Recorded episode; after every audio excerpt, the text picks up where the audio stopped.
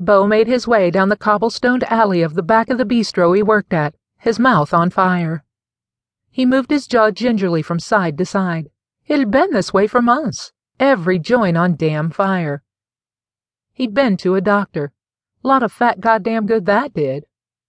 He couldn't figure out what his problem was, and Beau wasn't about to spend the whole shitty healthcare deductible on tests that yielded nothing. The bistro wouldn't give him the hours he needed for better healthcare. He was lucky to have any crummy job. After all, who'd hire him? Given the fact that he had no past, no social security card, no effin' last name, just Beau. That was all the memory he had. It was like he'd been robbed of his life.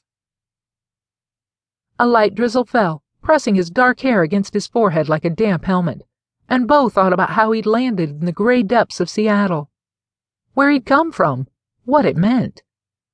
Same endless circle of questions that never got answered, always swirling like an irritating merry-go-round that never stopped. His introspection was shattered like brittle glass when he heard a woman screaming.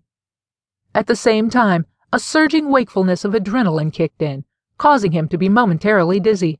He slapped his palm against the cold brick of the alley building and steadied himself. What the fuck was this? The inside of Beau's mouth throbbed in time to his heartbeat, and there was a liquid pain filling his joints as he stood there. There was pain, but underneath that there was something else that swam just outside of it.